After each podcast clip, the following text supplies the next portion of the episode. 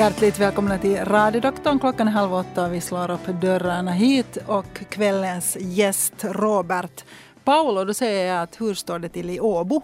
No, tack så mycket, det står bra till i Åbo. Hur är det där i hu nya huvudstaden? Det här i nya, nya huvudstaden, den unga, unga huvudstaden, är det trevligt och bra. En mysig, varm studio. Det hoppas jag att du har där också. Mörkt utanför fönstret, så jag har ingen aning om hurdant vädret egentligen är. Men jag antar att det är mörkt utanför ditt fönster också. Robert sitter alltså i Åbo uh, nu. Jag sitter i Helsingfors och uh, vi hoppas att många av er på andra ställen i landet är med oss per telefon ikväll. 0611 12 13. Det enda som är synd Robert med att du sitter där nu och vi är på skilda håll är att jag kan inte visa dig det paket som jag fick idag på posten. Men jag ska försöka beskriva det för dig. Eh, det var alltså, om du kommer ihåg, så vi hade här tidigare på hösten en man som hade Frågan gällde en man som hade, hade köpt sådana här telnar, tror jag det mm. heter. Alltså mm. den där mm. undre delen av ett nät. För att göra nät, då den här liksom tråden som går där nere och blytyngd som liksom håller nere. Och uh, sen när han hade arbetat med det här materialet så fick han konstiga utslag på händerna som alltså ännu ett halvår senare uh, fanns kvar. Och han sa att ur de här såren på handryggen, ryggarna, så kom det små, små metallbitar. Jo, jag minns det var ju ganska, ganska dramatisk historia. Det här ja, vi, så, vi såg ju till och med en bild på det. Alldeles, ja. Och det var visst i lokaltidningen tror jag. Det, det var i lokaltidningen hade de ja. haft en artikel om det. Och det som vi liksom då lite funderade var att, att liksom för att han hade sett att, att eller han tyckte att de, de, var magnetiska de här bitarna och drogs till en magnet. Men så konstaterade vi att järn kanske man inte skulle sätta i en grej som ska vara i vatten. Och vi kom nu kanske inte så hemskt mycket vidare men, men vi sa att det skulle vara roligt att se de här metallbitarna. Och nu fick jag på posten ett paket med, med sekret, hudflagor, någonting som alltså inte Uh, så ingenting som reagerar på den magneten men å andra sidan öppnar jag inte allt det här utan jag tittar bara liksom på en liten bit av det. Och uh, det intressanta är att medan jag höll på att potta med det här så, så var det alltså någonting som stack i mina fingrar och gör det fortfarande. Annars skulle jag kanske ha trott att det var inbildning alltihopa, men någonting finns där. Jaha. Uh, det som vi lite diskuterade, vi pratade om det här med magnetiska metaller och du konstaterar att det finns annat än järn som är magnetiskt. Ja, det är väl sån där mellanskolekemi som det nu hette förr i världen. Att det, det är väl järn och kobolt och nickel som är, som är magnetiska metaller. Så att, du, du körde alltså över då den här paketet med magnet och, och försökte se om det är något liv ja. Ja. Och det var, en, det var negativt no, det, utslag? Åtminstone på det här det, det prov som jag testade. Ja, men det kan vara att, att om man skulle, jag ville inte röra vid alltihopa för jag tänkte att om, om det eventuellt är någon annan som vill titta på det så ska jag inte gå rodda i det allt för mycket. Jag undrar om någon sån här folklivsforskare skulle kunna berätta vad de här telnarna kunde bestå av för annat material än, än icke-järn. Mm, bly är där väl inne men, men det, ja. det, borde väl inte lossa sådana små bitar. Nej, och sticka det är ju mjukt. Det är ju mjukt, ja. är ju mjukt. Men, men hans teori var ju då liksom att det var något fel på de här, något tillverkningsfel och att det var därifrån han hade fått det. Uh, jag pratade lite med Tullaboratoriet som sa att de gör analyser om man betalar för det. Um, så kan de röntga både ett blodprov och uh, röntga då själva den här telnen och se om, uh, om det finns metall och vilken sorts metall det är. Eh, så vi ska lite se om vi kan gå vidare här eventuellt och, och, hjälpa till med det. Men det är inte alls säkert att vi kan göra det. Eh, du hade ett förslag att han kanske skulle gå helt enkelt och röntga sin hand. Ja, alltså det är ju på det viset att, att metall är ju nog röntgen ogenomträngligt oberoende vilken metall det nu sen må vara. Så att om det, om det är metall och det är inte magnetiskt så tänker man att det är något annat än järn och då kunde man med en röntgenbild säga att är det, är det nu metall överhuvudtaget. Just det. Att man kan ju mycket väl tänka sig att om det är något syntetiskt material, det skulle vara någon fiber, någon starkare fiber som inte, inte alls metallisk. Men det, där, det här, här är nog en del oklara frågor här faktiskt. No, vad skulle du göra om, om, om du var han? Liksom, hur ska han gå tillväga för att få någon att ta honom no, nu på tycker jag att en, så där rent medicinskt så skulle man ju gå först och titta på, om man tänker att det då är några främmande kroppar att ta en röntgenbild, det är ju förefaller både enkelt och, mm. och behändigt och ger ganska mycket information. Men en annan möjlighet är ju att det har uppstått någon slags kroniskt eksem efter, om, om det då till exempel är något vet du, något material i det här som är allergiserande eller irriterande för huden mm. och det har blivit då en, en kvarvarande irritation på det där stället. Och, och då skulle man tycka att det är en dermatologisk fråga och gå kanske uppsöka en, en hudläkare. En hudläkare. Mm. Hur är det med liksom um, om, ska vi säga, om det skulle vara så att, att, att det hade lossat några metallbitar då och, och gått in i huden. Hur länge kan de ligga där och, och mohi innan de kommer ut? Jag menar, de kan väl inte, det kan väl inte, va? va? Nu kan de vara där ganska länge.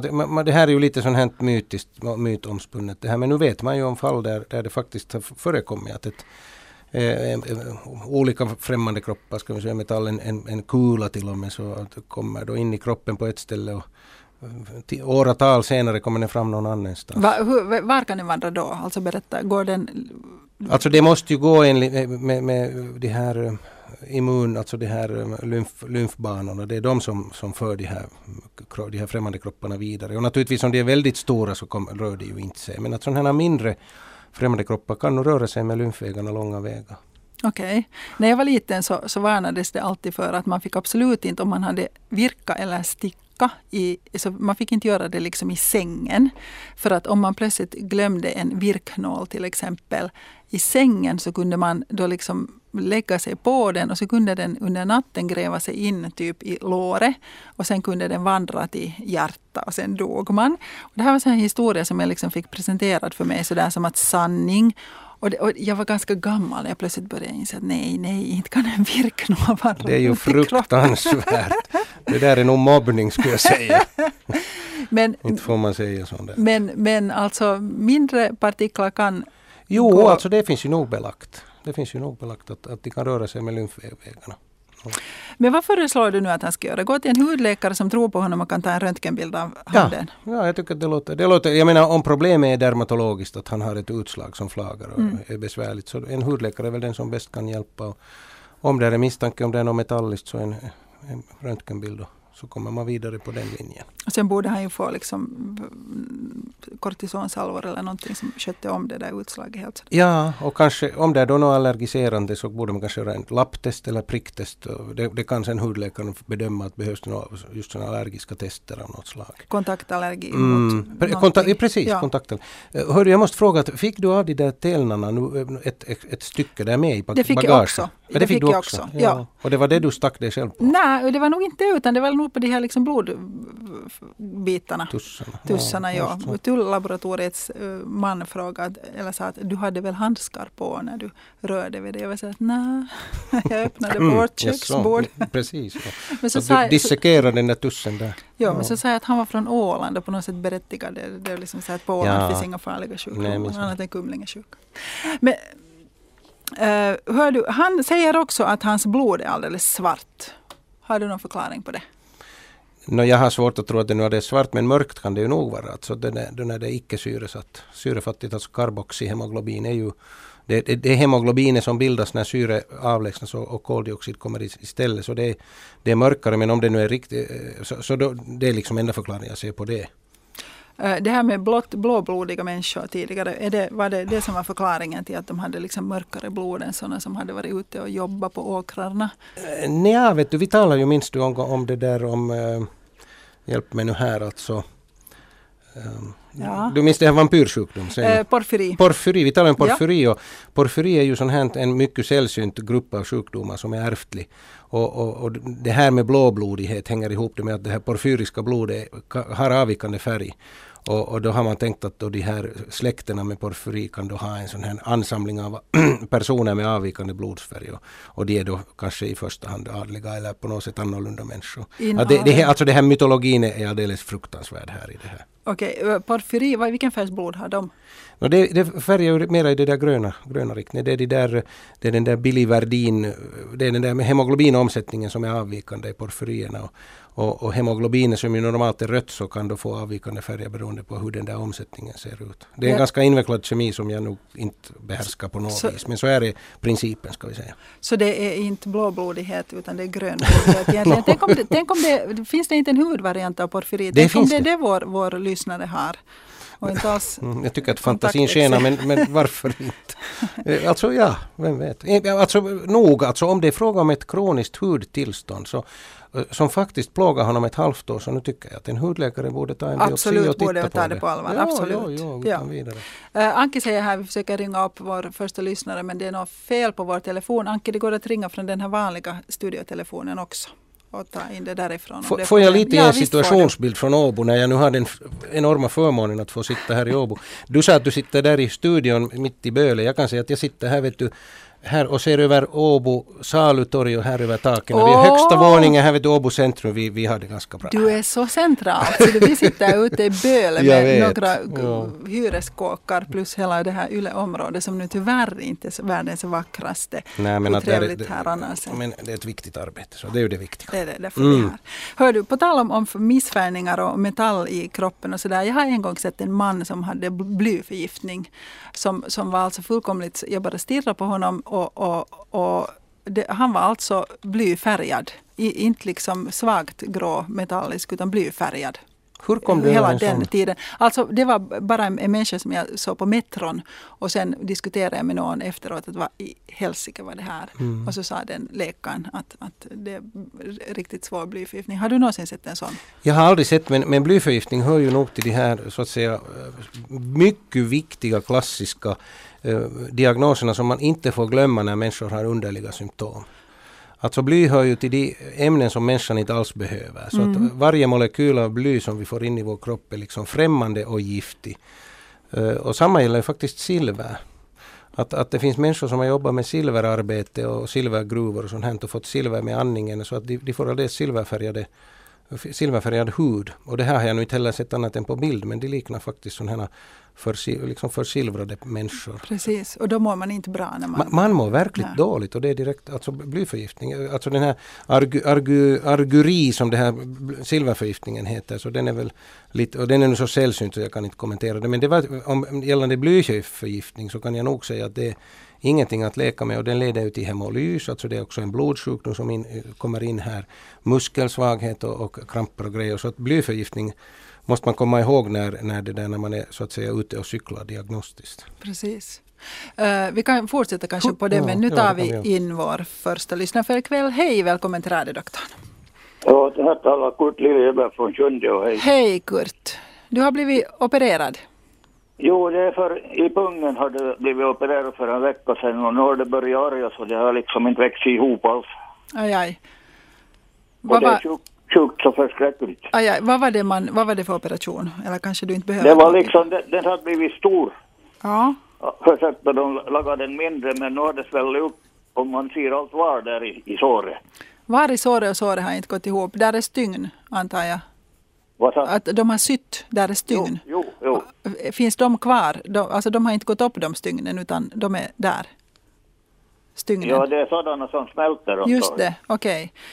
Ja Robert, du får ta över nu. Jag, jag undrar om, jag har antibiotikakur nu, månne det tar bort svaret och den. Nå det där, det här är, förlåt nu att jag säger det här, men det här är en av orsakerna jag har valt in, inre medicin och inte kirurgi. Alltså komplikationer till operationer, det är ju typiskt en, en, det där, en, en, en sårinfektion du har ådragit dig. Och det är ju bra att prova med antibiotika, men om det är så att det gör ont och det inte blir bra på några dagar med antibiotika så ofta måste man nog ta och titta att måste man kanske ta upp det där området på nytt och, och så att säga putsa det och laga det på nytt. Ja, ja. Att det vad jag nu tycker att du tyvärr borde göra med den här historien är nog att gå och visa upp den här, den här situationen för en läkare som då måste bedöma att räcker det med antibiotika och lokalbehandling eller vad ska Och man jag har nog varit till läkare här i, på hälsocentralen men de vet nog inte så mycket. Var den här antibi- antibiotikan, fick du det för det här eller va, Jo, det, det fick jag först efteråt utan här från hälsocentralen. Jag fick ingenting där från sjukhuset. Okej, utan du gick till hälsocentralen och visade upp din infektion och då fick du antibiotika. Jo, Och, och uh, hur länge sedan är det du började ta den? Och det var, bara, det var igår det. Ja. Mm. Hur, hur snabbt borde det bita, Robert? Nå, det är ju så att, att, att det, är frå, det är tydligen fråga om en steril operation, alltså en operation som inte, inte liksom är förenad med risk för infektioner. Det inte har givit profylaktiskt och inte antibiotika annars heller. Vilket ju är naturligtvis fallet i sådana här operationer. Det är ju väldigt sällan man ger antibiotika. Det, det måste liksom vara en, en, en sån ett sådant operationsområde som är så att säga kontaminerat och det är ju inte meningen att det ska vara kontaminerat.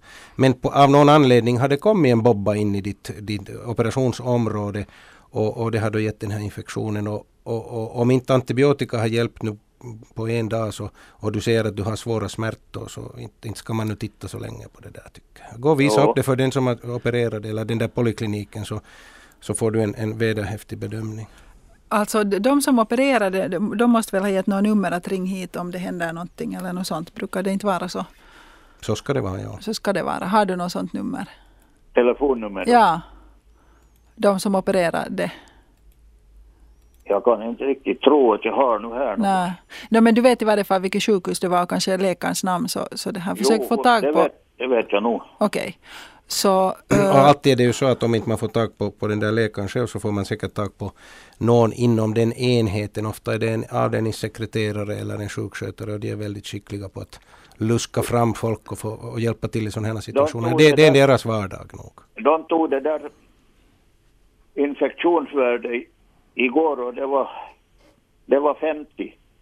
Ja, det tyder nog på att det är en, en bakterieinfektion, det, det gör det nog. Om inte, om inte antibiotikan börjar hjälpa så, så nu är det väl bara att gå och visa upp det där. Nu kan det gå bra naturligtvis som det är, men att en bedömning eh, i den här situationen så är, så är, är nog väldigt, väldigt svår. Och, jag tycker nog att om du inte har blivit bättre på antibiotika och det har blivit en infektion överhuvudtaget, så nu ska den där kirurgen som har gjort det få, få titta på vad han ska göra för att få det okej. mm. Ja. Så om det inte har blivit klart bättre imorgon bitti Mm. så kontaktar man läkaren. Det är min bra rekommendation. Jo. Då önskar vi dig lycka till och hoppas Ja, att tack. det blir bra.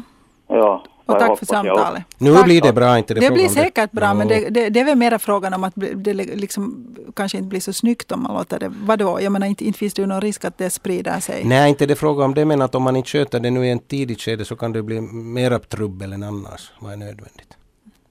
Lycka till och tack ska du ha. Jo, tack, tack. Hej. Här kom in ett äh, brev, Robert, om APC-resistens. Mm. Kan du berätta lite vad det är? Jo, aktiverad eh, protein C-resistens, det, det hänger ihop med, med det där. Det är egentligen två saker som sådär kliniskt eh, är förenade med det här. Alltså APC står för aktiverad protein C. Det är en, en um, del i den här koagulationskaskaden. Alltså Ja. den kaskad som står för att blodet levrar sig och, och att, så att vi inte förblöder i samband med olika, när vi får skador. Mm. Och, och, och en, det här är liksom en av orsakerna till att man kan få sån här, eh, sån här eh, blodproppar. Det är Mm. en möjlighet. Och den andra situationen där den här kliniskt har visat sig vara under de senaste åren ganska viktig är sådana här allvarliga eh, chocktillstånd och eh, liksom sånt här eh, intensivvårdssammanhang. Att personer som, som, som har blödningssvårigheter i samband med intensivvården har ofta problem med det här protein C. Och, och, och de har den här prote, eh, protein C-resistensen och den kan behandlas med sådana här protein C-preparat. Så att det, det liksom finns två lite olika kliniska vinklar till det här fast det gäller samma sak, nämligen blodets levring. Äh, är det en ärftlig sak? Det är det nog, ja. Och det här, vad, Alltså, det, alltså så mycket att när det gäller de här koagulationsproblemen hos en människa som, som är annars frisk, så där, där är det en ärftlig sak. Men sen när det gäller de här eh, Eh, akuta situationer och, och intensivvårdsbehov och sånt, så det, det är det sånt, sånt som kommer på på grund av att det här protein C liksom inte finns tillgängligt eller det fungerar inte som det ska. Ja. Det här är alltså ett brev från en äh, mamma som skriver Hej, min tonåriga dotter som har APC-resistens. Nu när nyckelbenet tyvärr är av äh, måste min tonåriga dotter som har APC-resistens nu när nyckelbenet tyvärr är av förtunna blodet med till exempel fragmin för att undvika tromboser. Hon har ett så kallat ryggsäcksförband nu några veckor så att nyckelbenet ska växa ihop. Hur vanligt är det med tromboser bland 13-åriga barn? Vad säger du om det? No, det beror lite på den här resistensens grad. Att det finns nog vissa, det finns liksom eh, större resistens och mindre resistens. Och, och, och naturligtvis ju större den här defekten är så desto hellre använder man ju eh, enkla med- medel för att inte komma åt att få sådana här tromboser. Är det alltså, vänta, det här fragminet, är det någonting hon det, tar är, det är alltså alltid? hepa, heparin. Ehm, Alltså är det så att hon borde ta det för att nyckelbenet är av eller är det så att hon tar det annars och mamman undrar att ska hon skippa den nyckelbenet? Vad har liksom nyckelbenet med saken att göra? Nu vet jag inte riktigt om de har till exempel för avsikt att operera den, vilket nu inte kanske, nu- jag vet inte, förr i världen så satt man ju dem bara Mm. i bandage. Men det är i alla fall ett trauma, alltså det är en skada på kroppen och då är alltid risken för blodproppar större det. när man är utsatt för vad som helst, mm, ska vi säga en skada som nu är mer än obetydlig. Och då kan man tänka sig att, att eh, i den här situationen har läkaren bedömt det som en eh, eller då har ännu kanske ingen bedömt det, men att, att det skulle vara på sin plats att använda heparin för en tid tills den här nyckelbenssituationen är över. För att heparin är en så liten och enkel behandling jämfört med risken att få en trombos, att det lönar sig att ta den. Så skulle jag liksom gå igenom den här logiken här. Men, men det är inte så att alla människor med APC-resistens hela tiden måste ta heparin? Ja, Nja, nej, inte kanske heparin, men nu behöver de flesta, om det, om det är svårare, en svårare situation, så nu behöver de Marevan i annat fall. Okej. Eh, mamma säger att hon har själv samma heterozygota form, där kom vi in på ärftligheten av APC-resistens, har funderat mycket på tromboser, alltså blodproppar. Då, vad rekommenderar du till vardags för att undvika blodproppar? Brukar förtunna blodet vid flygresor kan man förtunna blodet med medicin i pillerform. Jag upplever sprutorna som jättejobbiga. Ja, till vardags vad då? Och till vardags säger jag nog att om det är de här berömda flygresorna som räcker över tre timmar, eller om man är, blir opererad eller annars måste immobiliseras för en längre tid, så tyvärr är det nog så att de där sprutorna, fast de känns otrevliga, är nog det säkraste sättet att, att kirra den saken. Men att inte behöver man ju använda sprutorna i tid och evighet, det behöver man inte. Så det är inte någonting som behöver ske hela tiden? Nej, men att om den här defekten är, är signifikant och, ger, och framförallt om det har uppstått redan en trombos så nu måste man stå då på, på det där på, på antikoagulation livet ut. Det är nog så. Eh, och, eh, och hur är det, finns det alltså någonting annat än, än de här sprutorna om man upp, upplever att de är jobbiga? Nå, det finns just det här berömda Marevane, alltså varfarin. Och, och nu har det ju kommit också de här nya som, som, man inte, som inte ännu ens är utprovade i de här specialindikationerna, de här dabigatranerna.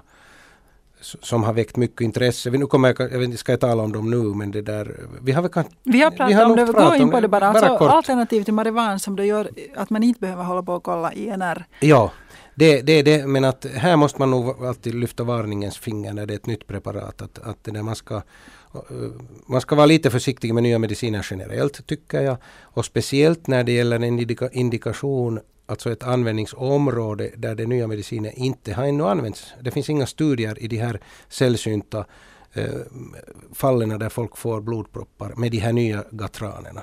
Och där ska man utan vidare gå in för Marivan. för att det är beprövat och man vet effekt och så vidare.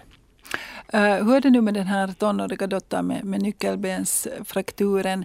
Uh, en, en, en person som har den här ABC-resistensen, visst är det så att, att liksom den, den har kontakt med någon blodläkare? Eller är det, är det, anses det vara en så lindrig sak att, att liksom Alltså nu måste det, vara en, det måste vara en hematolog som bedömer det här och gärna en hematolog som är insatt i blödningsproblematik. Att det, det är nog en lite knepigare fråga än, än, att, än att ta upp här och jag kan inte ens säga att min kompetens, fast jag är själv hematolog, räcker till för att säga spe, speciellt hur ska APC, AP, APC-resistens av olika grader på optimalt sätt behandlas. Också de här råden och de här, de här allmänna riktlinjerna, behandlingsriktlinjerna varierar lite beroende var man är och från år till år och det finns olika sakkunniga. att, att enklast är det nog att, eh, eller i de här fallen, och det är en ung människa dessutom, att det Ja. måste vara en det måste nog vara en, to, en toppspecialist som tar ställning till det här. Men man måste vara medveten helt enkelt om, om liksom det viktiga är ju här det att det kan leda till blodproppar. Mm. Och då måste man bedöma risken för blodpropp och alla interventioner, allt vad man gör för att förhindra dem måste stå i relationen till hur stor den risken är. För att blodproppar är nog inte något kiva. Nej, en 13-åring har, hon har lika stor risk att få det då som en 25-åring. Det, det har hon, men hon har mindre risk än en, ska vi nu säga 70-åring. Att det Okej. ökar sen med åldern. Men, att, men att den här risken är nog eh, oberoende av ålder fram till, fram till hög ålder då den då stiger av andra orsaker. För att när man blir äldre så då, då är risken för blodpropp annars också stegrad som då inte mera hänger ihop med APC-resistens utan med till exempel det att ådrorna är lite skrovliga på insidan och sådana här saker. Men de borde alltså få kontakt med någon, en sån som känner till liksom just den här flickans sjukdom och hennes, hur, hur svår den är och en, en hematolog som kunde i det här specifika fallet Ja, nu, nu ska jag säga så. Alltså, heterozygoter i allmänhet, alltså sådana som har fått genen bara av antingen mamma eller pappa, är, är alltid lite svårare att bedöma för att risken hos heterozygoter, den, den, är, den är inte hälften som man kanske kunde tänka sig, utan den är något annat. Och, och just den här riskbedömningen hos heterozygoter är betydligt svårare än hos homozygoter där man är av den åsikten att om det nu gäller APC-resistens eller någon annan, någon annan blödnings eh, provocerande, eller alltså blodproppsprovocerande tillstånd om det är homozygoter så där är man nog i allmänhet av den åsikten att det är Marevan livet ut. Okay, men den här flickan har det tydligen? Alltså, hon, hon har APC-resistens tydligen. Men frågan är att är hon heterozygot okay, eller okay. homozygot? Ah. För att det om man är homozygot eller heterozygot avgör hur kraftig, hur omfattande den här resistensen är. Att är den, okay. är den då till exempel 3 eller 30% för att nu komma med några siffror. Okej. Just det, så det är inte så att man har det eller inte? Nej, det finns, nej, det finns grader. Okay. Det finns grader. 0611 12 13, ring gärna och prata med oss. Robert Paul i studion i Åbo. Jessica Edén heter jag och sitter i Helsingfors. Uh, vi fick ett brev från en lyssnare som undrar hemakrotos eller hemokrotosis, vad är det? Och när jag skulle skriva till dig att vi fick en fråga om så blev jag själv osäker på vad det hette. Men alltså hem, vad heter det? jo, alltså, det vad vi talar om är hemokromatos. Är det hemokromatos. hemokromatos. Jag antar att det är det vi pratar om. Ja. Vad är det då undrar han? Hemokromatos, eh, hemokromatos är ett tillstånd där järn, alltså den här järn, eh, järnet som så ansamlas, alltså inte hemoglobin utan järn. Var ansamlas det då? No, det är just det, att det ansamlas lite här och där. Och, och det beroende på var den ansamlas, det här extra järnet, så det, symptomen kommer från det. Och det första stället, eller det första stället som brukar ge besvär från extra järnansamling, alltså hemokromatos, är levern. Att järn ansamlas i levern i stora, stora mängder, levern, levern börjar uppta järn och blir stor. Och det leder till att, att, att patienten märker att det buktar ut någonting här under högra sidan mm. och det mm. visar sig vara levern. Ofta, ofta också lever värdena stegrade men inte alltid. Det kan bara vara en sån här mekanisk förändring i levern. och, och, följande organ, kanske nu inte i den här ordningen, men andra organ som också drabbas är då bukspottkörteln. Och då vet vi ju när bukspottkörteln går ur funktion så vad får vi då? Diabetes. Diabetes, och det är en form av sekundärdiabetes. Och sen följande organ som, som sen kanske tacklar av är, är, är hypofysen. Och hypofysen är ju, är ju så att säga... Den styr allt. Mm, styr alla våra inre sekretoriska organ. Och, det, och hos män kan det här då leda till impotens som första symptom för att eh, då störs den här utsöndringen av de här köns reglerande hormoner från hypofysen. Så att här är också faktiskt ett av de här tillstånden man ska komma ihåg att när man har ett, ett konglomerat av olika symptom ska man komma ihåg hemokromatos som en möjlig orsak. Mm. Särskilt då den är inte så alldeles vansinnigt ovanlig heller. Eh, jag vet att vi tidigare har sagt att, att hemokromatos är orsaken till att man inte på eget bevåg ska börja ta järntabletter bara för man tycker att jag har säkert järnbrist. Men, men alltså i vilket skede börjar hemokromatos ge symptom och vara illa för organen? Liksom gör det där av sig själv också fast man inte har ätit järntabletter? Det gör det nog, ja. Att, att det upptar, det liksom suger åt sig allt det lilla järnet som, som finns i maten. Och, och, så det där upptaget är mångfaldigt mer effektivt än annars. Vad händer med blodet då? Blir det liksom mindre järn i blodet eller blir det mera järn i blodet eller vad då? Eh, alltså dels så deponeras då det här järn, de här mole molekylerna då faktiskt i de här organen som jag nämnde. Uh -huh. Men dels så, så cirkulerar det också i höga koncentrationer i själva blodet. Så det här, det här oorganiska järnet, det här, alltså järnmolekylerna, så de går att mäta i stora mängder eller för stegrade koncentrationer i vanligt blodprov. Och det är faktiskt ett av de här viktigaste diagnostiska tecknen på hemokromatos, att, att järnhalten i blodet är högt. Märk väl alltså inte hemoglobinhalten, utan järnhalten. Okay. Den här mannen hade tidigare, kommer jag ihåg, ett väldigt högt HB, men det hänger då inte ihop Nix. med det här? Nej, det är två Nej. skilda saker. Okay. Uh, eh, vad gör man då sen då om man vet att man har hemokromatos? Vad, hur botar man det? Och för det första måste man kolla om barnen har fått samma, eh, samma problem, det vill säga man ska, man ska först testa den här diagnosen genetiskt. Det går faktiskt, i över 80 procent så hittar man det här genfelet. Ja. Det finns, det finns naturligtvis, för att saker och ting inte ska vara så enkla, så finns det väl ett fem, fem olika genvarianter bakom hemokromatosen. Men, men det går de flesta att identifiera, men det betyder att, att den här gendiagnostiken är mycket pålitlig när det gäller hemokromatos. Så det första, beroende först på hur man är funtad ärligt talat, så, men bland det första är väl att kolla då avkomman och eventuellt då föregående generation också. Att göra en sån här, en, en sån här bedömning av den här eventuella förekomsten hos, hos eh, rakt upp och nedstigande led. Mm. Men sen om, om vederbörande själv har drabbats av hemokromatos så det järn som finns så får man nog bort genom att, genom att, att tappa blod helt enkelt. Okay. Och det är, det, det är det effektivaste sättet och efter visst antal blodtappningar som kan ta två år, till exempel varannan vecka eller en gång i månaden, någonting sånt, så får man ner den där järnhalten och, och, och den här progressionen av det här tillståndet minskar. Och så kan man hålla den här järnhalten i kroppen under kontroll genom kanske tre blodtappningar per år. Ska man undvika blodplättar och spenat? Uttryckligen. Ja, ja precis. Och järnpiller faktiskt. Ja. Alltså allt som innehåller järn, det är onödigt att käka sånt. Det, okay. det, det, går ändå rakt, rakt in. Så, att, så att det är nog en spännande sjukdom det här och man har faktiskt fäst sig ganska mycket under senaste åren när man har lärt sig så mycket om den här genetiken. Att man kan göra så mycket åt det här. Ja. Det finns nog en medicin också som gör att, att järnutsöndringen från kroppen ökar men det är inte så ofta man behöver använda den för att det går ganska bra med de här blodtappningarna. Okej, bra. Nu tar vi in följande lyssnare. Hej, välkommen till radiodoktorn. Hallå? Hallå? Hej, har du radion på där någonstans? Så Nej, jag stängde den just. Okej, jättebra. Hur kan vi hjälpa dig? No, jag, undrar om, jag undrar på den här medicinen Asasantin. Jag hade en, en tia här vid nyåret och efter det så påbörjades en, den här medicinen plus att jag äter Pernopredil 4 milligram. Okej, okay. och för mig som inte alls vet, vill du berätta vad det är för mediciner? Det, det här, är, det, det här är blodtrycksmedicin. Just så, okej. Okay. Mm. Och astaxantin är blodförtunnande. Okej. Okay. Och, och det, det, jag vet inte hur, om det finns någon annan styrka, men det här är 200 milligram det här astaxantin retard. Ja. Och, och det tar jag då två gånger om dagen. Ja. Morgon och kväll. Och, och, det där. och så har jag då tagit blodprov efter att jag har ätit just två månader här och då har jag det här INR 0,9. Ja. Och HB har jag 112. Ja. Vänta, Robert kan du förklara, så asasantin vad då? Det har ju ingenting med marijuana att göra, nej? Nej, det... Jo, det... Jo, det, det, det är nog, har nog samma effekt, fast inte så svårt förstår jag. Eller okay. inte stark.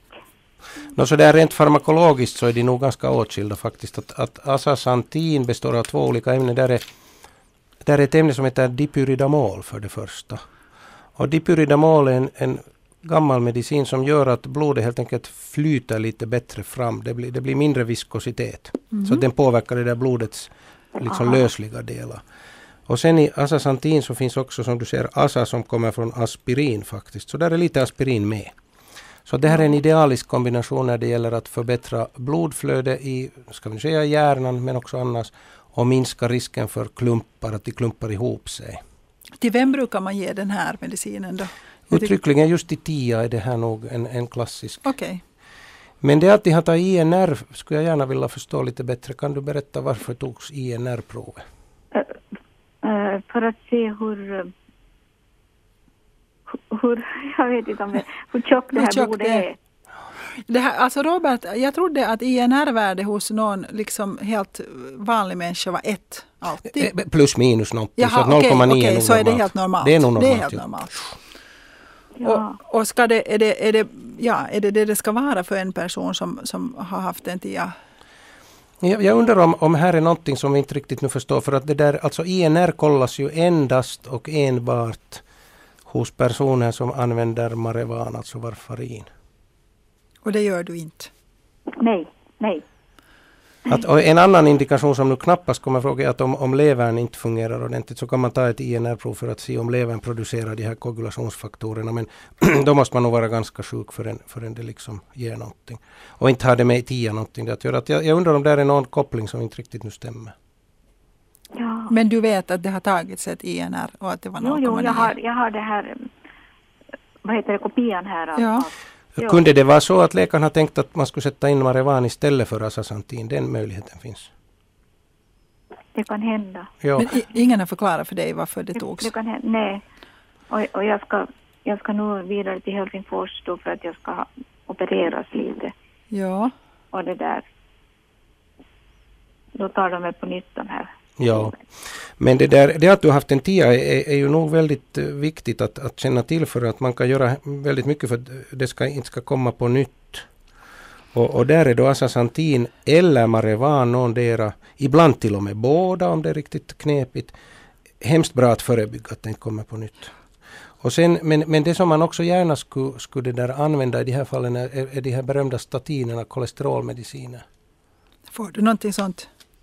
Eh, Kolesterolmedicin tar jag. Jag har provat fem, sex för, för kanske tio år sedan. Ja. Och det där, jag, jag mådde så dåligt av dem allisam, allesammans så att jag, jag kunde inte ta dem. Mm. Att nu är det sån här röd ris. Något, Mm. här, Ja, men det är också bra. Det är också bra. För att det sänker också, också nog det där kolesterolet, har gynnsamma effekter på trombocyterna. Och sen rekommenderar man också ganska ofta sån här ACE-hämmare. Alltså det är egentligen en, en blodtrycksmedicin men man brukar överväga att, att använda sådana fast man inte ska ha högt blodtryck.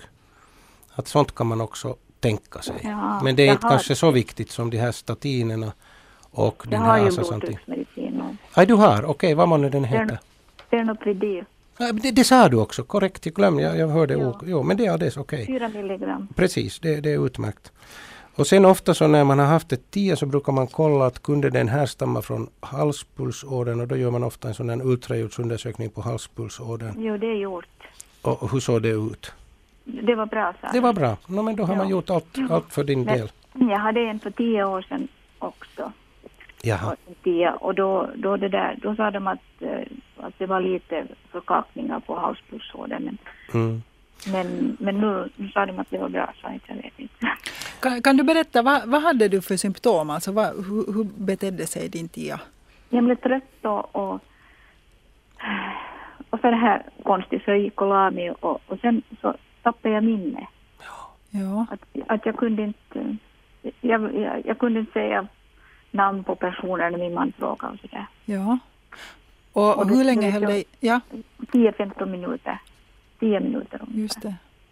Och sen när det gick om så visste du precis hur det hade varit en stund innan. Ja, ja. Men det var bra att ni, ni gick till en läkare då och man kom till vad det hade varit för någonting. För det är ju det väl som är det viktiga, att man faktiskt sen får medicin så för att förebygga att det kommer en Mm. allvarligare. Det är det viktiga, att det inte kommer på nytt.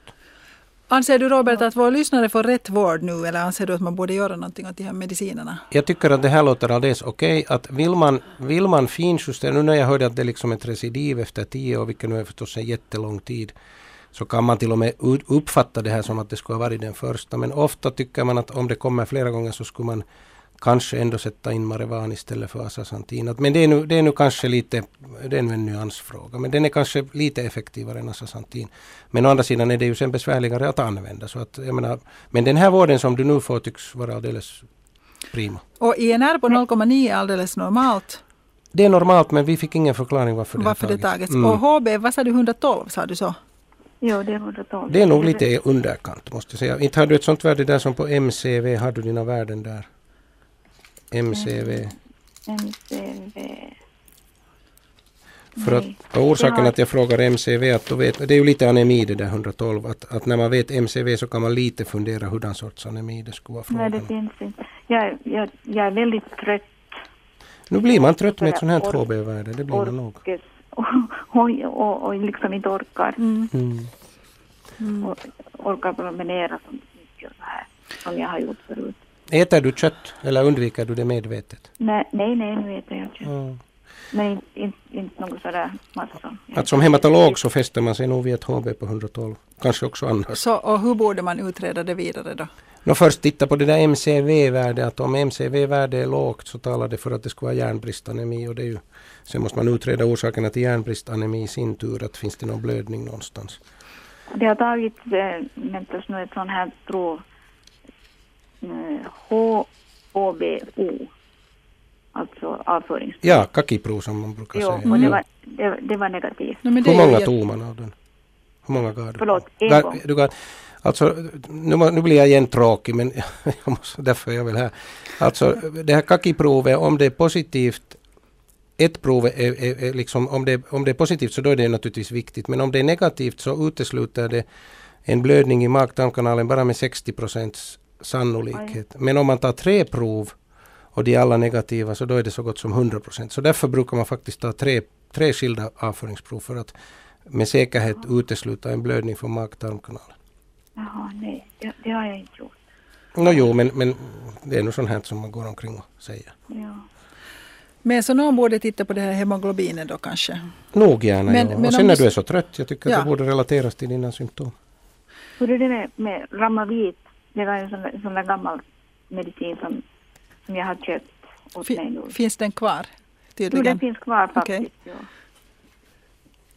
Det, det, det är järn, inte sant? Där är järn och där är väl B-vitamin och allt möjligt. Ja. Eh, Det där, nu kan man naturligtvis använda det och om det hjälper så är det bra men jag skulle ändå liksom försöka reda liksom med rimliga ansträngningar kolla vad det här kunde bero på. Att är det någonting bakom den där anemin eller är det bra att kirra det med Ramavit och så är saken klar.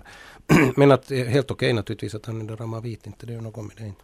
Men det har jag bara gjort så här på egen hand. Jo, jo men inte, inte, jag menar om du tänker att om det skulle störa på något sätt undersökningen så det gör det nog inte. Att nu, kan du fast, nu kan man ändå liksom utreda den här Men. Robert tycker jag att det ska... Alla världens med såna här vitaminer och sånt här, det säger hälsokost. Jo, det går nog helt okej. Det Men, mesta. men ja. det vad jag försöker efterlysa är kanske lite fundera vad det här beror på. Det här Ja, HB. O- orsak till det. Ja. Ja. Men om du ska på utredning eh, vidare så kanske de tittar på ditt hemoglobin också. Om du ändå ska in på sjukhus nu. Ja, Kanske, men det gäller får man hoppas. Just det. Okej. Men eh, jag tror inte vi kommer mera vidare, längre vidare på det här. Men, men lycka till och tack för ditt samtal. Det var intressant och hoppas operationen går bra. Jo, tack, Tack tack. ska du ha. Hej. Tack, hej. Eh, Robert, jag vet inte alls, vet du någonting om det som brukar kallas för mul och klövsjukan? Alltså inte den riktiga utan, utan en sån här virus som barn får. Eh, vårt barnbarn har smittats av mun, hand, fotsjukan säger den här mommo och moffa. Och det är klart att mun, hand, fotsjukan är säkert en bättre benämning än mul och klövsjukan som de sa när, när mitt barn var litet. Eh, på dagis utomlands har han fått det. Eh, då varken våra barn eller bekantas barn hade en sån sjukdom när det begav sig är vi intresserade av att få höra någonting om detta virus. Smittar det till vuxna? Vet du någonting om det här? Annars kan vi ta och lämna det och försöka få svar av, av en barnläkare här i något skede. Mm, ja, nu är det frågan då att är det, är det fråga om det här Palmoplantarpustulos som då faktiskt är på men det, hade, hade det här barnet också i munnen nu utslag? Nej, just det. Nu, nu pratar jag ju förstås om en annan sak. För mul och klövsjukan måste ju vara något annat än mun hand fotsjukan Ja. Ja, Men, men, nu, nu, jag jag var lite okoncentrerad. Vad, vad sa hon att de här utslagen är? no, mun, mun, hand, fot. Mun, Mun, hand, hand, fot. mun, Just det, precis. Så då är det, just det, precis. Ja, det är bäst att jag inte uttalar men det här är inte på mitt, det här är Okej. inte på mitt bord. Eh, vi tar och försöker få svar av en barnläkare för jag antar att det är han som mest bäst. Är det inte någonting som barn brukar få? Det låter, mesta? det låter pediatri Och så hör vi faktiskt. av oss Just per det. mail och kanske om en vecka kan berätta för andra lyssnarna vad det, hur det är för någonting. Så jag hoppas att vi kan återkomma till det. Och så håller vi oss till sånt som är mera ditt område. Fast ni får nog ringa om, om vad som helst också. 0611 12 13 och kan vi inte svara så säger vi. Jo, vi har en viss, Eh. trots allt en viss självkritik. Eh, Jag, hoppas det. Okej, eller vet du vad, nu går vi vidare med en, en, eh, ett samtal innan vi går vidare med nästa brevfråga. Vi ska se om vi har vår lyssnare på tråden kanske när Anke har slutat prata med honom nu. Hallå, hej, välkommen till Halloj. Radio Doktorn. No, hallå, Halloj. hallå. Hur står det Tage till? god afton. Hej Tage, hur står det till? Nej, det står till så att jag imorgon bitti tidigt ska vara inne på York sjukhus och, och eh, vara med om eh, en kontraströntgen. Okej, av vad då? Om man får vara nyfiken. Just, ja, om man får vara nyfiken. Lågt HB för en man 107 till 109 i värsta fall, 113 och 20. Och vi har sökt här orsaken till det via kolonoskopi, gastroskopi och, det som jag kallar helt i kameraskopi, att välja en liten kamera som åker runt i kroppen Ja. och tittar på allt. Man, man har hittat någonting. Hur kändes det att svälja den? Förlåt? Hur kändes det att svälja den här kapselkameran? Det var, det var ingenting konstigt, som en, som en större kärna. Puff, dit for den. Okej, Och så fick man en skojig film om, sitt inre liv. det är ganska fantastiskt. Ja, det var lite ro, roligt att se vilka gånger och grejs det finns och jag har ju lite studerat själv indemedicin ibland så det är lite humor på det sättet. Ja. Men jag tänkte på den här eh, kontraströntgen och eventuell ballongutvidgning och allt det här stöket. Och det man kallar till förtäckt anemi, det är ett roligt eh, uttryck som jag har stött på, det här med stigande aortan och förträngningar och sånt här. Nu, nu lyssnar jag lite, nu har jag gett lite sånt här bakgrundsfakta. Förtäckt anemi, vad är det för Ja. någonting? Ja, nu får jag höra vad det är. Robert, vet du vad förtäckt anemi är? Ja, månne det betyder subkliniskt på något sätt. Jag, jag, Ja. jag, eh, alltså det här är begreppet måste jag säga o, obekant för mig så att jag borde här, här se kanske googla igenom det här men det där, alltså som begrepp förtäckt anemi. När, när har du Ja. hört om det då? Nej, alltså, jag, jag har hört om det i, samband med det när man talar om att man inte hittar någon orsak till det här låga hemoglobinet. Ja, Ah. ja, på det viset, ja. Yes, yes, just det. yes. Hur, hur länge, då- hur, ja. Ja, och då, då försöker man ringa in det här problemet genom att... För man, man, man trodde med, när jag hade så lågt hemoglobin här att, eh, att, att man, man hade då med tarmar och allt det här med, Ja. med tarmcancer och Mm. grejer så hela Ja. köret bla bla och ingenting sånt har man hittat. Just det. Och inte ens i den senaste filmen av ett inre liv med den här, den här kameran som snurrar, snurrar på där. Men Så- det där, eh, Ja. nu förstår jag din fråga alltså. Ja. Det är egentligen en fråga om en, en anemi som man inte vet orsaken till. Precis, så? Ja. helt rätt. Helt rätt. Och jag kan tala om det så mycket att, om du kommer upp med mig och springer fem kilometer så får jag sluta efter, efter eh, de första 700 meterna för det blir, om jag springer rejält alltså. Ja. För det blir sticka i vänster arm upp mot hjärtat hela det köret. Mm. Men jag blir alltså, jag blir utan syre. Och, Ja. och jag som har sprungit bra Cooper-test i tiden så, så tycker jag att det här är irriterande. Ja, no, det kan man tänka sig. Det Ja. där, eh, när man utreder anemi så som sagt det första man tittar på är den där vanliga blodprovsresultatet och det där MCV-värdet som vi just nämnde här att Ja. om det är fråga om järnbrist så är MCV lågt och då kan man liksom börja söka en blödningskälla vanligen. Ja. Men, men det, där, det är nog inte så här enkelt. Nu kan man ha en blödningsanemi fast det där MCV är så gott som normalt också. Det har man ju Mm. utsökt. Man har ju sökt nu att finns det en blödning och man måste väl säga att det inte finns någon blödning.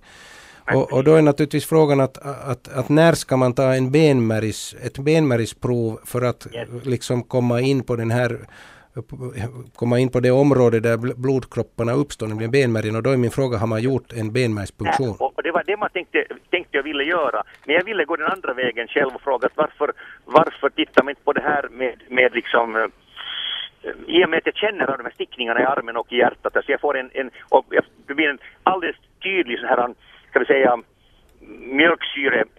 mjölksyrestörning i hela, hela muskulaturen, i, i den anatomiska världen i mig. Jo, jag. Känner all, all, jag känner alldeles tydligt vad som händer så att säga. Alltså jag tror gärna att du får symptom av din anemi och det är ju det vad det gäller men, men, men de här symptomen som du beskriver förklarar nog inte vad det beror, på. Att, att det där i en benmärgs... Man, man tar ju inte normalt benmärgspunktion när man utreder en så, så kallad enkel järnbristanemi utan man konstaterar att MCV är lågt. Så tar man blodprov och så jag har järndepåerna i Ja. tom och så vidare.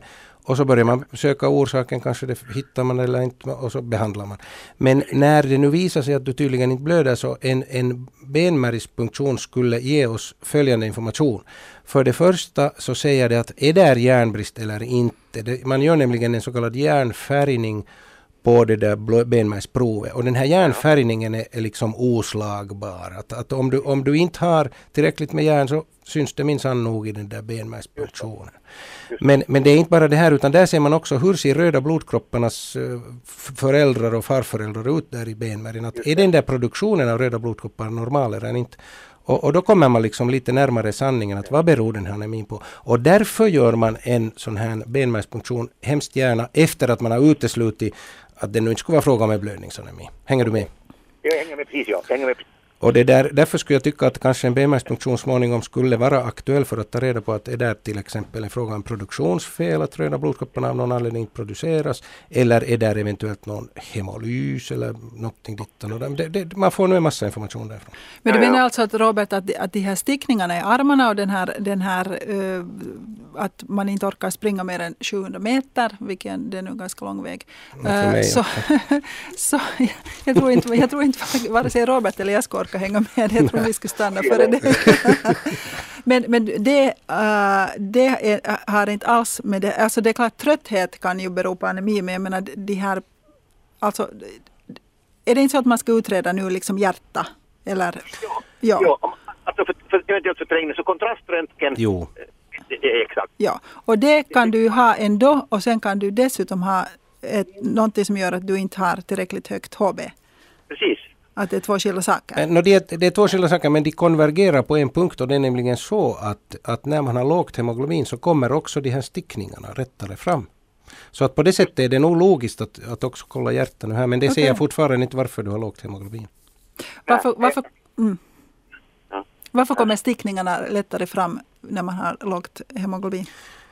Om vi talar om angina pectoris, jag vet mm. inte om vi talar men jag utgår från att vi talar om att det är stickningar och tryckningar i bröstet vid belastning. Så orsaken att det kommer lättare fram när man har anemi är det att syresättningen i hjärtmuskeln och allt det, det området gäller så är, är nedsatt på grund av lågt hemoglobin. Och då, när syresättningen är dålig så får man sån här så kallad iskemisk smärta, alltså sån här syrebristsmärta smärta. Samma typ smärta som man får när man sätter ett gummiband runt fingret och spänner åt allt vad man vill och fingret blir blått och börjar verka. Samma sorts smärta. Just det. Men det låter ju jättelogiskt. Det. Nu är här en logik utan vidare. Ja. Men alltså, så nu går du på kontraströntgenundersökningen imorgon och sen borde du ännu träffa någon som kan ta hand om din anemi. ja, det, det, precis. Och det är lite spännande. Är det så också att man gör, i sam, om man hittar, gör något fynd här nu, så gör man en ballongutvidgning egentligen med samma när man är på gång? Är det så är det nu för tiden. Tidigare gjorde man dem skilt när, när det där, men att de flesta ställen gör nog dem i ett kör. Att om man märker att jaha, här var ja. det lite trångt i passagerna så, så di, ja. dilaterar de samma gång och så är det gjort. Ja, det är fixat ja. Det är fixat. Ja. Hörde vi ska hålla tummarna för dig imorgon. Yes. Mm. Ha en bra kväll och njut av den kommande våren. Detsamma. Detsamma. Ja. Hör gärna av dig och berätta hur det går med om man hittar någon orsak sen till ja, pandemin. Just det. Ja. Ja, allt gott. Ja, allt gott till dig. Tack ska du ha. Hej. Hej. Um, Anki kom in här med en lapp. Vilka symptom har diabetes? Vad säger du Robert? Det här är, det här är en, en mycket kär fråga och ganska omspännande. Man måste ju indela det lite eh, beroende på när, vilken, liksom vilket skede av diabetes. Diabetes är ett tillstånd som, som, som kännetecknar en människas i värsta fall hela liv. Så, så det där eh, symptomen alldeles i början av, av, av diabetes. Nu pratar du om typ 2. Eh, jag talar egentligen om jag, jag, jag, talar egentligen om de symptomen i början av sjukdomen som uppstår när sockret är högt. Okay. Och, och de består då av törst och de består av riklig urinavgång just på grund av att uh, socker åker ut med urinen så blir man törstig som en följd av det. Och trötthet. Så det är nu det här kardinalsymptomet då alldeles i början av diabetesen nog i typ 1 men också ibland i typ 2 om den, om den liksom eh, debuterar sådär väldigt mm. eh, aktivt. ska vi säga. Men du har nog rätt att typ 2 diabetes där sockret stiger långsammare så behöver det inte vara något symptom i början alls. Det är Just bara det. helt enkelt ett bifynd till exempel i samband med en hälsogranskning. Och då kan ren njurar och hjärta och kärl ha börjat, och ögon ha börjat ta skada när, när man börjar märka de här riktiga symptomen. Och det är ju det kusliga för att och särskilt liksom ibland så kommer typ 2 diabetes fram hos ögonläkaren när man har gått till ögonläkaren och sagt varför ser jag ingenting mer? Ja. Dimsyn sägs det att man är också ett symptom ibland vid diabetes. Jag vet inte riktigt vad som menas med dimsyn men dimmigt att det syns, ses, ses, Ja, det, det, går faktiskt ut på det att, att det där linsen i ögat, linsen i ögat det, det, är ett sånt, det består av en sån vävnad som tar åt sig vätska. Alltså det, den, den är funtad på det sättet att om det finns vatten omkring linsen så åker det vattnet in i linsen. Och då när, då när det där sockret är högt så åker också sockret in dit i linsen. Okay. Den, nu sa jag kanske lite fel den här logiken men poängen är att sockret åker in i linsen när man har högt socker och då sväller linsen till. Och när linsen sväller så då är dess brytningsförmåga blir förändrad och man ser inte mera, man, man liksom, inga glasögon i världen hjälper till för att göra blicken skarp och då får man dimsyn. Ofokuserad syn och det faktiskt i, i början av diabetesen kan också vara första symptom. Mm. Mm. Uh, när vi är inne på diabetes tänkte jag det kom en fråga här. En, en lyssnare som har en brännande smärta på yttersidan om foten från hälen och uppåt strax bakom fotknölen. Smärtan känns mest när jag sträcker på foten eller om jag böjer mig framåt med rakt ben. Under hälen känns ingen smärta. Foten är inte alls svullen. Uh, det känns som om någon skulle rista med ett rakblad och det har hållit i sig cirka sex veckor och vila hjälper inte. Uh, nu, det, ja, jag vet inte om det här direkt hade med diabetes att göra men har du någon åsikt om det här brevet? No, så tillvida har det att, att diabetisk och annan neuropati kan ha också den här symptomen som nu beskrivs här. Så det är ju tydligen nervverk. Mm. Men, men nu kan det ju helt enkelt hända att hon har stött sin, sin peroneusnerv eller vilken nerv det nu går. Och, och, och, därför har besvär på det där sättet som hon beskriver. Men, men en annan möjlighet är faktiskt att det är neuropati som ter sig på det sättet. Och neuropati betyder då alltså nervskada helt enkelt. Och vad går det att göra åt det? No, först måste man ju utreda den här. Är, om vi nu talar om den här frågeställaren, nu den här senare som mm. du nämnde, så, så en, en, ett EMG behövs ju nog för att se att vad är det för fel. EMG, alltså en, en neuro, neurologisk undersökning? Precis, ja. för att se hur, hur den där nerven är funtad och se hurdant fel det möjligen är. Men om vi går lite tillbaka ännu till diabetes så, så, så en, en annan, ett annat första symptom kan nog vara den här neuropatin som, som i allmänhet nog inte har den här liksom yppa sig på det här sättet utan ofta är det att man har bränningar sådär mm. i, i fötterna sådär allmänt eller det känns som man skulle gå på heta stenar eller som man skulle gå på vadd eller gå på grus barfota. Att man får sådana här förnimmelser i sina fötter som känns främmande. Det kan vara orsaken till diabetes. Så att, mm. och, och diabetes kan debutera på det här sättet. Just det, så det ska helst undersökas. Jag hoppas hon får hjälp. Det är inte kanske alltid så lätt att få hjälp sen mot den här neuropatin. Men No, jag, inte, jag, jag, jag, vet, det, det, anses, Jessica, det anses nog vara liksom en besvärlig komplikation till diabetes men man ska inte ge upp att, att mm. det går nog hemskt bra att, att hjälpa till framförallt med en god sockerbalans, det är nummer mm. ett. Men att mm. folk med, med diabetisk neuropati ska, ska kämpa, det är mm. viktigt. Mm. Sen har vi ett, ett fint kort med en härlig blomma som jag inte vet Nej men det är Sankt Pauli, eller vad det nu är. Jag är, då, jag är det är vår! jag är dålig på det här. I varje fall, det gäller sjuka nackkotor men, men vi har alltså en ortoped på kommande om två veckor. Den 28, nej tre veckor blir det tyvärr, 28. Eller kan du säga någonting om inflammerade nackkotor? Det gör ont att vända huvudet till vänster. Vad kan jag själv göra? rörelseövningar undrar hon. Hon undrar om nackkotorna är inflammerade. Vad säger du om det gör ont att röra huvudet till vänster? Va, vad ska man göra då?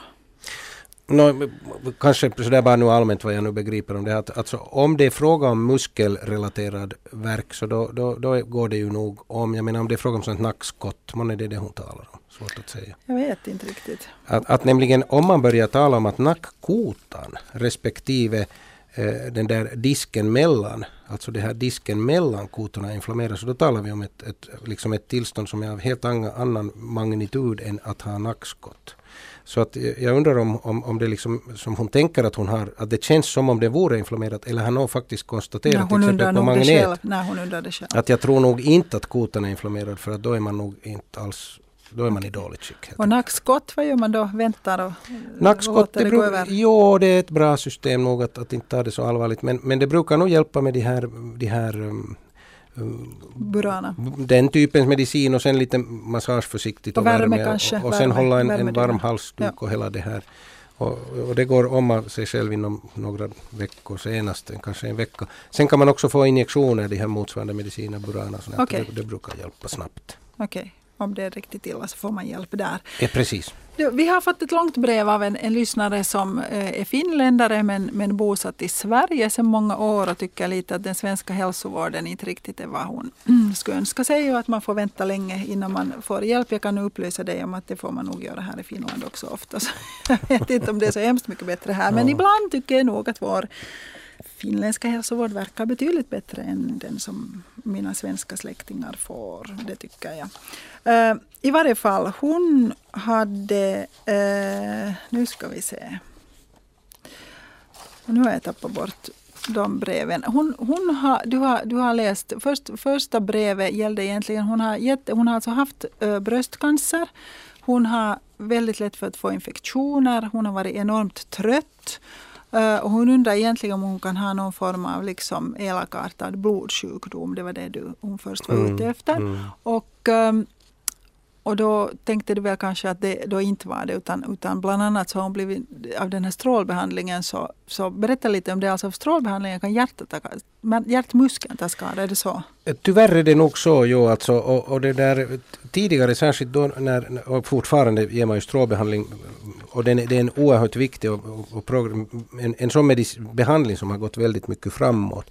Men tidigare var det svårare att rikta eh, den här behandlingsstrålen så att den undvek vissa viktiga strukturer, ja. typ hjärtan, hjärtmuskeln och hjärtsäcken, utan man så att säga för säkerhets skull kanske brassa på lite, lite sådär oriktat. Mm. För att man inte hade den teknik som man nu för tiden har, att man kan avgränsa strålen så att det inte når hjärtat. Mm. Och, och, och, på den tiden visste man inte heller att, att strålbehandling, till exempel efter bröstcancer eller i samband med bröstcanceroperationer, eh, var så skadliga för hjärtat. Men faktum är nu tyvärr att det där att sen kanske när det har gått 20 eller 30 år från en sån här strålbehandling så, så kommer det fram att, att hjärtats pumpkraft sjunker och man får en så kallad kardiomyopati, Mm. strålningskardiomyopati.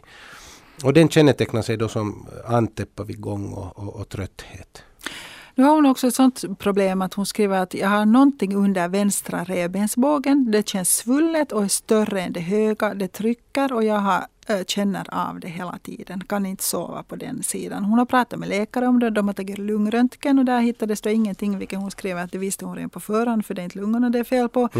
Och hon undrar att kan det vara någonting i blod eller benmärgen. Och hon skriver att läkarna behandlar de olika symptomen utan att tänka på att det kunde vara ett samband. Och helt klart så mår hon ju alltså inte bra. Hon har väldigt många olika symptom med jättetrötthet och frossa och luftvägsproblem och, och, och den här under revbensbågen. Har du någon förklaring till det? Jo, sen, sen också en, en väsentlig sjukdom i sitt bagage. Ja, menar, man ska inte och det är väl det som gör att hon är orolig. Naturligtvis. Ja. Ja.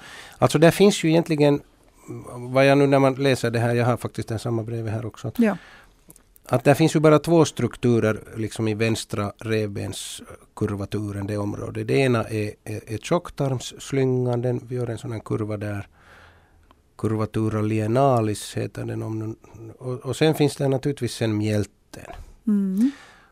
Och, och, och på den beskrivningen att om det nu ska vara någon av de här strukturerna som, som, som besvärar vår frågeställare så nu är det ju de hjälte man kommer att tänka på. För att det, hon beskriver det som en konstant molande besvär där i vänstra kurvaturen. Och, och då, då tänker man sig nog, nu kan man liksom gå ganska långt i det här resonemanget, varför skulle de hjälten vara där och besvära henne? Att nu är det ju att utreda. Vad, vad kommer du till då om du funderar på den frågan? Nå, nu kommer man, nu, nu vet vi ju inte hur hennes bröstcancer behandlades, men det där det var, den opererades bort och sköldkörteln, men nu skrev hon inte exempel om, vill jag minnas, om hon hade fått mediciner, då cytostatika på den tiden eller inte. Men en del cytostatika kan nog efter många, många år också inverka på blodbilden så att, så att mjälten så att säga överaktiveras och det blir en separat blodsjukdom som ett resultat av cytostatikabehandling som man har fått 20-30 år sedan tidigare. Uh, så det är inte så att du tänker att på något sätt cancern har spridit sig utan du tänker på Nej, alltså inte uppfattar Nej. jag det här som att det är hennes bröstcancer som har spridit sig Nej. utan det, det är liksom komplikationer eller sviter till anledning till, det vad hon hade då. Det är liksom min tanke. Men det är ju ganska vilt att gå och spekulera så här men att eh, såna, jag tycker nog att man kan säga det så här också att sådana tankar får nu en läkare när man hör de här historierna. Så, så och vad gör man då? Alltså, jag menar, kan man inte helt enkelt ta ett ultraljud av mjälten och säga Nå, att är den förstorad? Och det är det som jag har så svårt att förstå att inte en läkare har känt på den där magen. För att Ja. om den är så stor den där mjälten att den, att den liksom ger besvär så borde den rimligtvis kännas. Just det. Men det, där, det framgår nu inte av brevet att hade, hade känt, A, känt på det, B, Det gjort ultraljud. Nej, det verkar inte så. Så ett ultra, någon som känner på det och, känner, och jag menar, en läkare borde väl också kunna säga om det, om det är mjälten eller tjocktarmen som är... Jag menar, man kan ju Det- tänka sig att där är någonting i tjocktarmen också. Nej, Alltså inte det uteslutet. Jag nämnde det som ett annat alternativ. Och nu finns det ju i teorin kanske några andra strukturer också men eh, en förstorad mjälte är nog mycket lätt att identifiera. Alltså där, där missar man nog inte. Att om den är förstorad så vet man nog om det. Okej. Och hennes funderingar om en elak- elakartad blodsjukdom, det ser du inte att det skulle finnas någon orsak till det? Nå, alltså vad betyder elakartad blodsjukdom? Alltså, man, Lymfom, kan, myelom. man kan inte helt, nå, inte kanske av de här men man kan nog inte helt avfärda möjligheten att de där behandlingarna för, för hennes bröstcancer, om hon fick cytostatika, skulle ha lett till att, att hon har någon slags myelodysplastiskt syndrom. Det kan man inte avfärda. Och, och sen gränsdragningen till alla de här andra är nog också kräver naturligtvis studier och så vidare. Men, men nu är det någonting att utreda kan jag säga. Okej, och vad för blodprov är det som borde tas då för att utreda eventuella myelo- myelodysplastiska syndrom? D- Då är det ett vanligt blodprov där man då kollar den där så kallade fullständiga blodbilden. Det är grunden till allting. Och sen en benmärgs, ett benmärgsprov för att se hur de här blodcellerna uppstår i benmärgen. Och finns det tecken på att den är störd, den där funktionen, på ett sådant sätt att det skulle kunna förklara hennes förstorade äh, mjälte. Okej. Ännu en blodfråga. En kvinna på 35 år som de senaste åren har haft väldigt li- rikliga menstruationer äter 16 till 20 tabletter cyklokapron, vilket är mer än man skulle få i dygnet när det är som värst. Vill du berätta vad cyklokapron är för någonting? Ja, alltså cyklokapron är, är, är nog en bra medicin när det gäller rikliga mensblödningar. Den alltså förhindrar fibrinolysen. Okej, vad betyder förhindra fibrinolys? Fibrinolys är den process som, som uppstår genast när ett blodkoagel har uppstått. Alltså genast när blodet levrar sig så börjar kroppen söndra de där blodkoageln. Mm.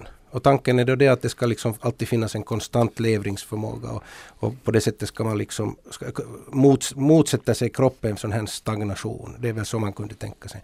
Men i alla fall den här fibrinolysen är då den som gör att, att det här blodet, den här, den här blodproppen som har uppstått börjar börjar liksom gå sönder. Och cyklokapron förhindrar den där fibrinolysen. Det vill säga att den ser till att den, den naturliga blodlevring som uppstår, den faktiskt hålls kvar. Mm. Finns det några risker med den här Nej, medicinen? nej, det är en av de mest bäst tolererade mediciner som finns och därför använder man det så gärna. Okej, bra. Men Ja, ja. eh, sen en annan sak att, att hon har så här rikliga mens och använder sådana här mängder av en medicin som visserligen nu kanske inte är så farlig så talar ju nog för att, att där borde man nog också kanske titta lite på att varför har hon så här hemskt rikliga men Så borde man nog inte kanske göra en skrapning och kolla att det är nu inte något myom och grejer och, och det där kanske tänk, tänka sig hormonbehandling eller någonting. Men, men det är då en gynekologisk fråga som, som nog tangerar hematologin också. Hon säger att hon springer hos gynekologer titt som tätt. Du skulle inte ö, misstänka någon sån här ö, koagulationsproblem? Det, det kunde man, det, från Willebrandt, ja, det är, alltså från Willebrandts sjukdom, det här är en av de kardinalsymptomen från Willebrandts sjukdom. Att om hennes rötter går till Åland så Okej. kunde, hon, kunde hon kanske ta en sån här från Willebrandts test. Och man märker det inte på annat sätt då? Nej, det måste nog kollas med blodprov. Så. Men jag menar det är inte så att man liksom sen barn har hållit på och blött för mycket? Nå, från Willebrand är nu också en sån här lite, lite, hur ska jag säga, förtäckt, eller vad jag ska använda, att den kan ha olika, o, olika symptom, men, men alltså olika symptom på blödning. Eh, att, att, att nu kan det vara att det är bara rikliga mensblödningar, eventuellt eh, tendens att, att blöda lite länge. Och så här att, men att om hon går liksom genom sin egen historia och märker att hon haft sån här blödningsproblematik så skulle det inte förvåna mig. Okej.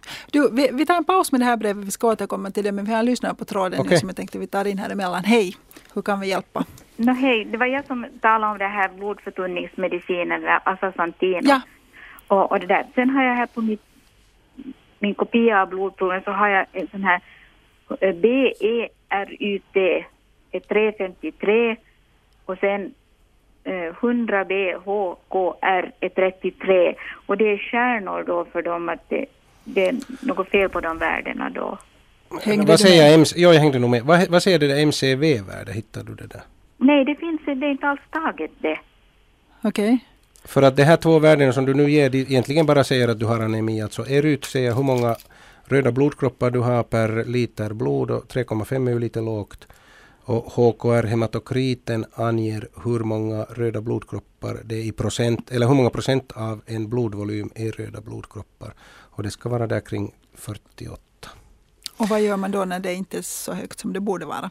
Då säger man att det är anemi. Alltså i, i, i, I USA så baserar sig diagnostiken av anemi helt på hematok, den här hematokritvärdet, HCR-värde, som du har 30 0,33. Vi har ju det där hemoglobinet som är gram per liter.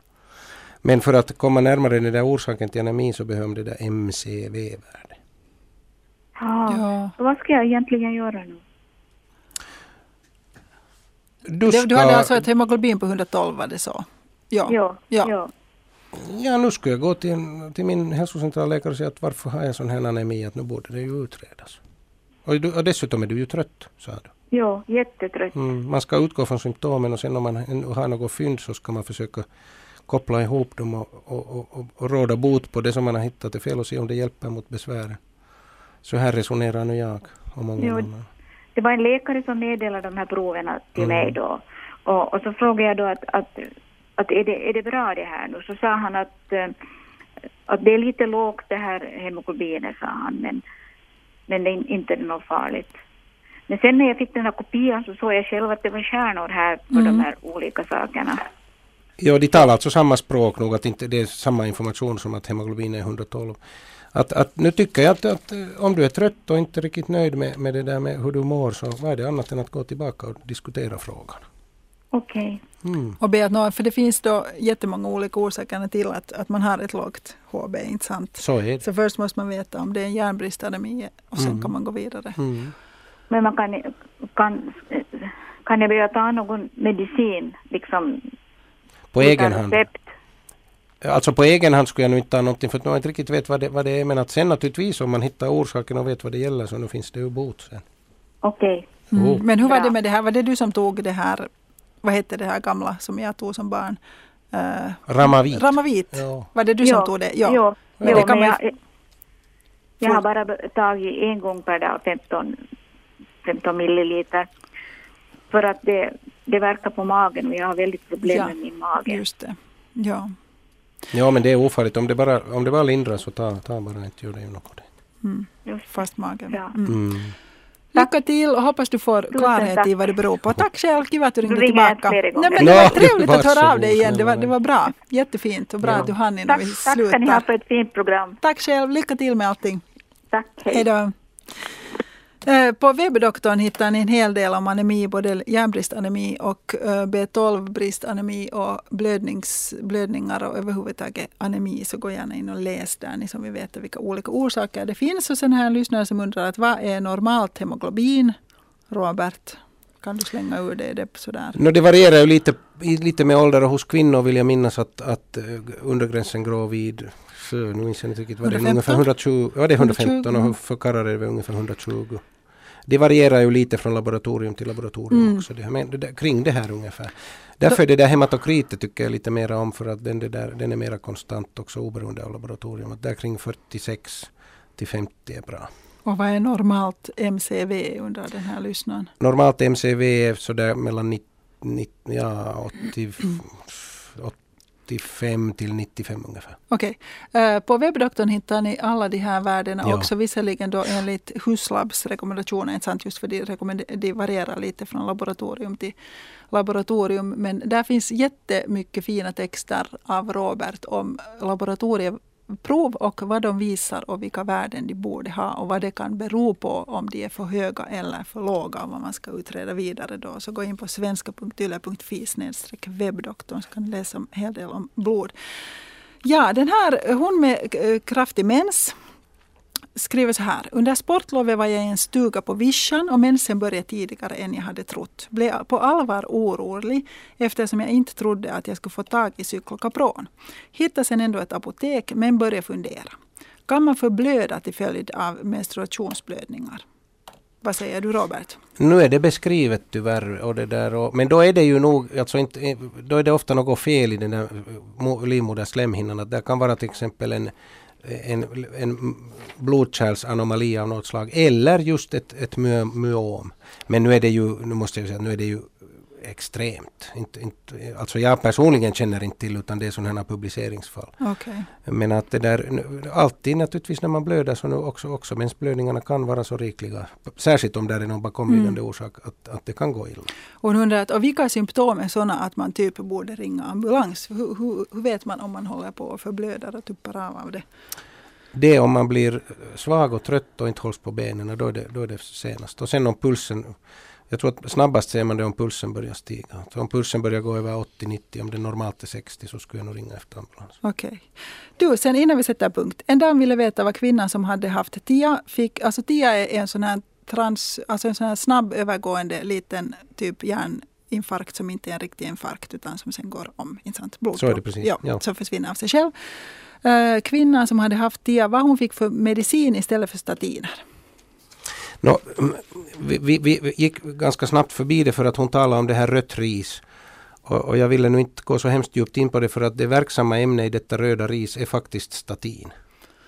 Ja, just det. Ja, ja, det var den medicinen jag pratade om. Just Ja. det. Och det, när det har frågats att funkar röris, kan man sänka kolesterolen mot det, så är läkarnas svar att jo, det kan man göra med det samma statiner man äter ändå, fast man tror att man äter något. Nå, inte vet jag vad man tror men det där, det, det har visat sig att många tål de här röda riset bättre. Jag vet inte om det, om det är en psykologisk effekt eller för att det där verksamma mängden verksamt ämne dels är mindre och dels varierar betydligt mycket mer än i ett apotekspreparat. Men det där, jag brukar rekommendera det om, om någon bara vill ta det, förlåt nu bara, bara de tar det för att statiner är oerhört viktiga när det gäller att förebygga hjärtinfarkt och hjärninfarkt hos sådana som en gång har haft det.